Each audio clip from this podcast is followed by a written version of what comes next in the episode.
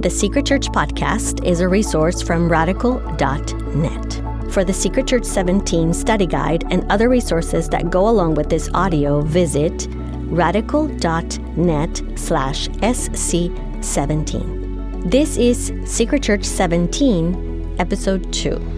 You ready? You're not pulling a Eutychus yet, are you? All right, come on, here we go. All right, first question Is the Bible divine or did humans create it? So, this is one of the longer questions because it's really the foundation for the others. So, who is the author of this book? Is it God or just a bunch of people like us? And the key word that we'll use a lot here is canon. So, generally defined, that word as an authoritative list of books accepted as Holy Scripture. So, the canon of the Bible is 66 books, 39 classified as the Old Testament, 27 books in the New Testament. So a huge question is who decided these 66 books are the Word of God?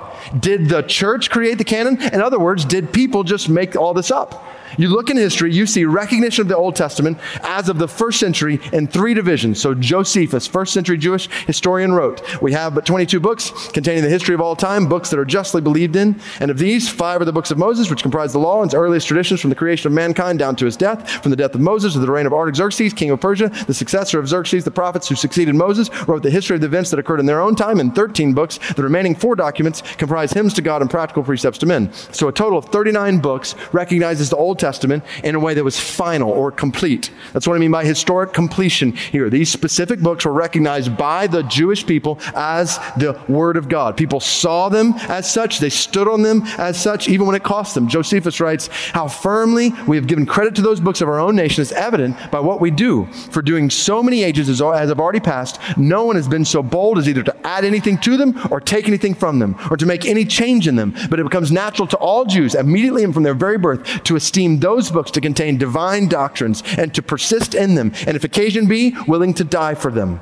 And for it is no new thing for our captives, many of them in numbers, and frequently in time, to be seen to endure racks and deaths of all kinds upon the theaters, that they may not be obliged to say one word against our laws and the records that contain them. So people Jewish people standing for those books as the Word of God. And then you have recognition of the New Testament that came about over the course of the next couple of centuries. So, church historian J.N.D. Kelly writes By gradual stages, the church, both in East and West, arrived at a common mind as to its sacred books. The first official document, which prescribes the 27 books of our New Testament as alone canonical, having that authority, is Athanasius' Easter letter for the year 3367. But the process was not everywhere complete until at least a century and a half later.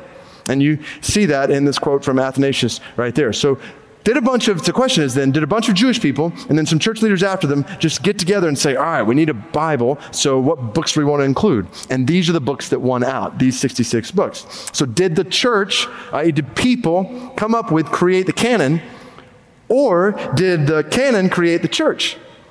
In other words, did people decide what books should have authority to Scripture, or did God decide that and through the canon of Scripture define his people?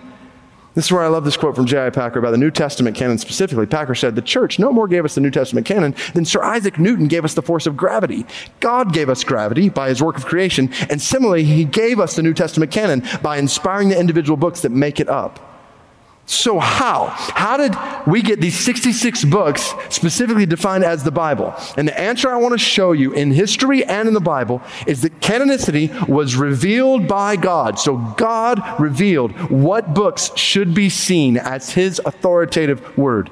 And He did it in such a way that canonicity was recognized by man. So, God revealed it and His people recognized it. So, how did that happen?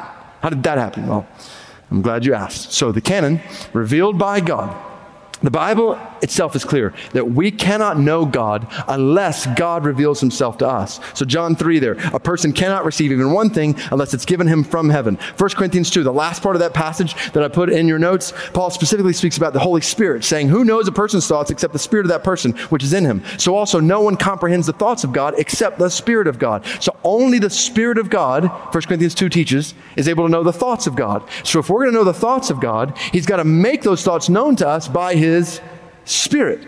Carl Henry, one of the greatest theologians of the 20, 20th century, wrote a tome on God, revelation, and authority, multi volume work. And he said, All merely human affirmations about God curl into a question mark. We cannot spy out the secrets of God by obtrusive curiosity. Not even theologians of a technological era, not even Americans with their skill in probing the surface of the moon, have any special radar for penetrating the mysteries of God's being and ways. Apart from God's initiative, God's act, God's revelation, no confident basis exists for God talk.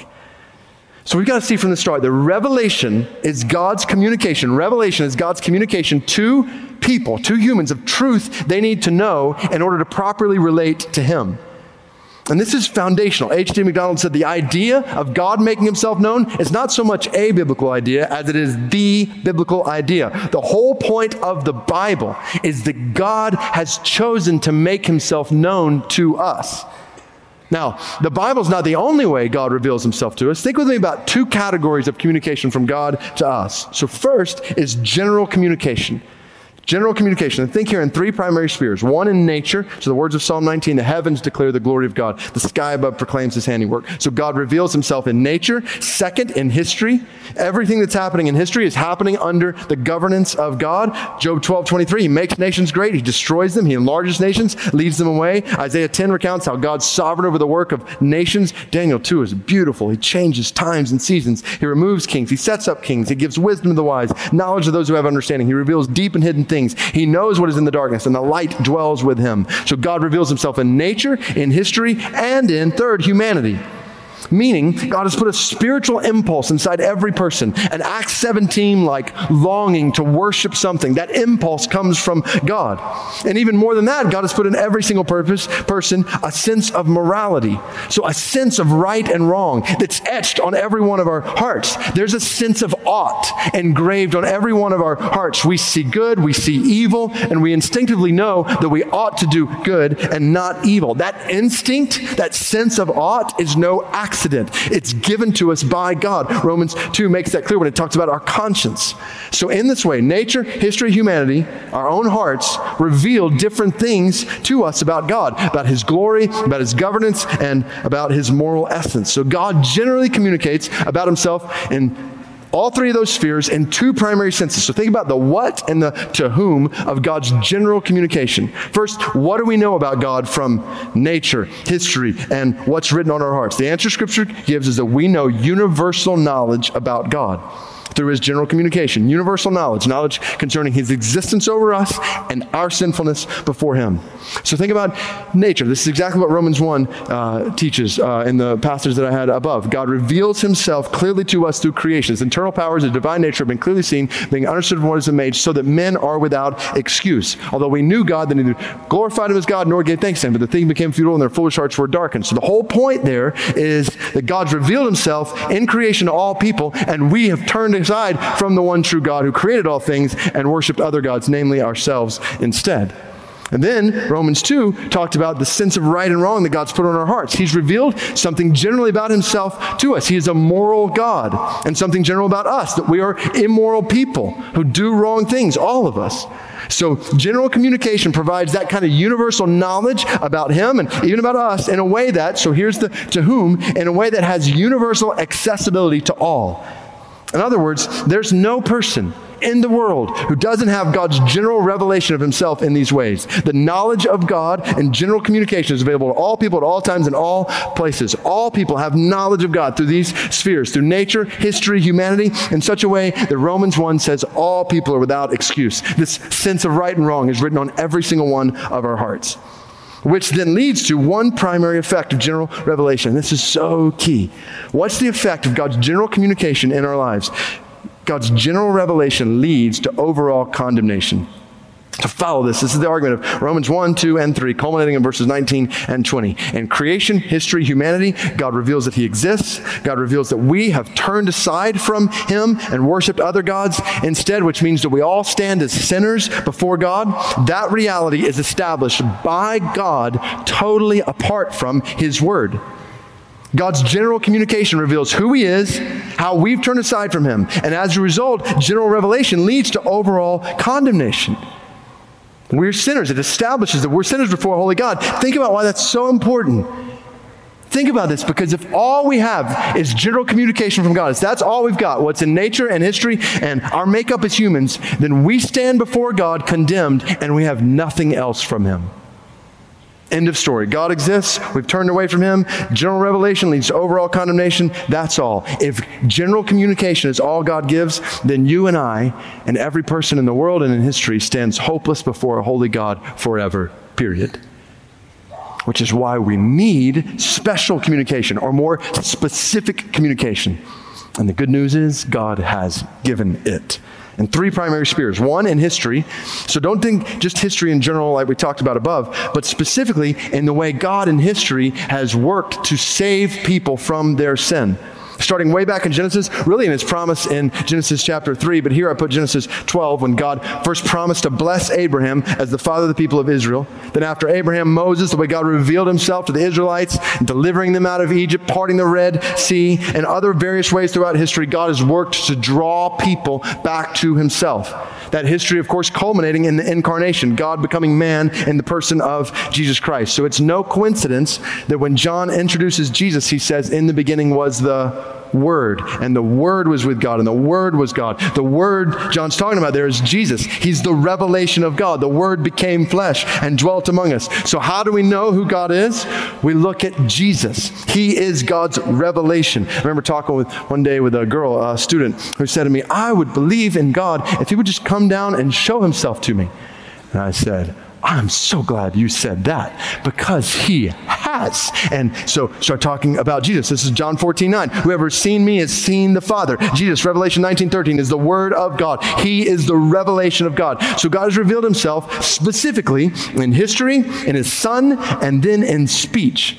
So follow this. God has spoken in different ways. In verbal speech, so this is how the world was created, through the spoken word of God. God said, Let there be light, and there was light. Creation fashioned by his word. By the word of the Lord, the heavens were made. By the breath of his mouth, all their host. Psalm 33 6. Now, think about God's verbal speech in two ways. One, it's often direct. So in Genesis chapter 2, God spoke directly to man, said, You may surely not eat, you may surely eat of every tree of the garden, but of the tree of the knowledge of good and evil you shall not eat, for in the day that you eat of it, you shall surely die. That's special revelation, God's direct speech. And I put other examples from the Old and New Testaments there. So you got direct speech, and then there's indirect speech, meaning God spoke to people through others, namely prophets. Deuteronomy 18, 18. I will raise up for them a prophet like you among their from among their brothers. I will put my words in his mouth, and he shall speak to them all that I command him. So the picture there, God would speak his word to his people through a prophet. God says the same thing to Jeremiah Behold, I put my words in your mouth. Ezekiel says over and over again, The word of the Lord came to me, and other prophets as well. So you have verbal speech, direct and indirect, and then God speaks in written form. So think about Ten Commandments in Exodus, for example. Exodus 31 references the two tablets of the testimony, tablets of stone written with the finger of God. Then you got Joshua, who wrote these words in the book of the law of God. And you see other instances in the Old and New Testaments referring to God's written revelation, which is uniquely helpful because it enables all kinds of things. It enables personal study enables personal study so God's people can take His written revelation, revelation and study it. They can teach it. They can talk about it. They can write it on the doorposts of their houses and gates to remember it. Written revelation enables personal study, public study, like we see in 2 Chronicles 34. When Josiah reads the book of the law before the people, then he leads them to commit to obey it. And obviously, that's not just possible at a certain point in time because it's written. Such revelation enables continual examination on a regular basis, every day, every year. In the case of Deuteronomy 13, 31, this passage I put in here, a feast that happened every seven years. They'd pull out the Word of God on a particular topic. Written revelation enables continual examination and clear explanation of that revelation, like we see in Nehemiah chapter 8. Even like we're doing right now with this word in front of us. Written revelation enables this to happen. And then written revelation enables ongoing edification. So ongoing edification. Things written down at one point in time have power to edify far beyond that point in time. Romans 15, whatever was written in former days was written for our instruction today, that through endurance and through the encouragement of the scriptures we might have hope. So, written revelation enables all those things, and it ensures precision. In other words, there's no question what God has said when He's written it down. This is no game of telephone when you just whisper to the next person in their ear, and next person, next person, next person, and then you hope the original message is preserved. No, this is written down in a way that ensures precision as well as propagation, meaning it can be passed on to others, and preservation, meaning it can be preserved for others. That's why the Bible ends with these words I warn everyone who hears the words of the prophecy of this book. If anyone adds to them, God will add to him the plagues described in this book. If anyone takes away from the words of the book of this prophecy, God will take away his share in the tree of life and in the holy city which are described in this book. God intends for his word to be passed on exactly as he has given it. And he's written it down for that purpose. So, just to recap, when it comes to God's special or more specific communication, you have three primary spheres history, like redemption history, how God is saving people from their sins, the incarnation, and you have speech, verbal and written. And this special communication comes in two primary senses. So think about what we talked about earlier with general, the what and the to whom, but think about the difference here. So with special communication, the what is specific knowledge about God. So, not just general knowledge about God that He exists, that's what general communication does. This is specific communication about how God has provided redemption for us. I put Exodus 3 and 6 as examples of how God specifically spoke to Moses, promised that He would deliver the Israelites out of slavery in Egypt. So, there's specific knowledge about how God redeems His people, and specific knowledge about how we can be reconciled to Him, how sinners can be made right with God. Even more specifically, how we can enjoy relationship with Him. In John 15, Jesus says, If you abide abide in me and my words abide in you. Ask whatever you wish, it will be done for you. By this my Father is glorified, that you may bear much fruit. Prove to be my disciples. As the, as the Father has loved me, so I have loved you. So abide in my love. So, how do we abide in a love relationship with the God of the universe? By letting his word abide in our hearts. So, we're talking about specific knowledge about God revealed to whom? And this is the picture, we see special blessing from God. And this is a big difference when compared with general revelation, because general revelation, if you remember, is universally accessible to all in creation, in history, on the human heart. But this special, more specific communication is accessible to particular persons at particular times in particular places. Think about it. God didn't reveal himself to everybody through a burning bush. It was just Moses at a certain time in a certain place. God didn't speak to everybody like he spoke to certain prophets. God didn't speak to all people like he did the people of Israel in the Old Testament. So we have this picture in the Bible of specific special communication from God that has one primary effect. It's the whole point of special revelation. Remember the effect of general revelation? It leads to overall condemnation. General revelation only sufficient to show us that God exists and we've sinned against him. We need something more, and that's where special revelation comes in. Special revelation leads to the opportunity for salvation. In other words, special revelation makes it possible for sinners to know how we can be saved from our sins. Sinners to know how they can be reconciled to God, how we can enjoy relationship with God. Special revelation is necessary for salvation. We cannot be saved from our sins apart from communication from God about how to be saved from our sins. So we'll come back to that in a minute. But for now, here's the bottom line both general and special communication revelation. We cannot know God unless God reveals himself to us. Right? The reality is, God is infinite, we are finite. His greatness is unsearchable, Psalm 145. His understanding is beyond measure, Psalm 147. The depth and riches and wisdom of knowledge of God, how unsearchable is his judgments, how inscrutable his ways. God's infinite, we are not. We're finite. And God is holy, and we're sinners. We can't see Him in our sinfulness. If we have any hope of knowing God, of seeing God, then we need a divine word. We need God to speak to us, to help us know Him, to help us see Him, which means we need a divine spirit. We reference that earlier from 1 Corinthians chapter 2, who knows a person's thoughts except the spirit of that person which is in him. No one comprehends the thoughts of God except the spirit of God. And follow this. Now we have received not the spirit of the world, but the spirit is from God, that we might understand the things freely given us by God. We need God through his word and the power of his spirit to reveal himself to us. Now, Scripture is clear that God's revelation is clear. In other words, God is not lacking in his communication ability. So I have severe lacks in my communication ability. I think about, I remember when I was in seminary, I was in an um, interpersonal communication uh, skills class, and it was all talking about like reflective listening and how to communicate better with people. And so when they say something to you, you kind of show that you understand what they say by repeating back. So I, I, don't, I know I was early on in marriage, so we, I, I went home that day and uh, I was working when my wife got home and she comes in and uh, she's like, how's your day? And so we start, so I was like, all right, I'm going to work on this. I'm going to put aside my work. I'm going to give her my full attention. So I said, how was your day? She said, well, my day was fine. And I said, so I hear you saying that your day was fine. she's like, yeah. And then it's like, well, tell me about it. And she tells me a couple things. So I hear you saying that this and this and this happened. She's like, what's, what's your problem?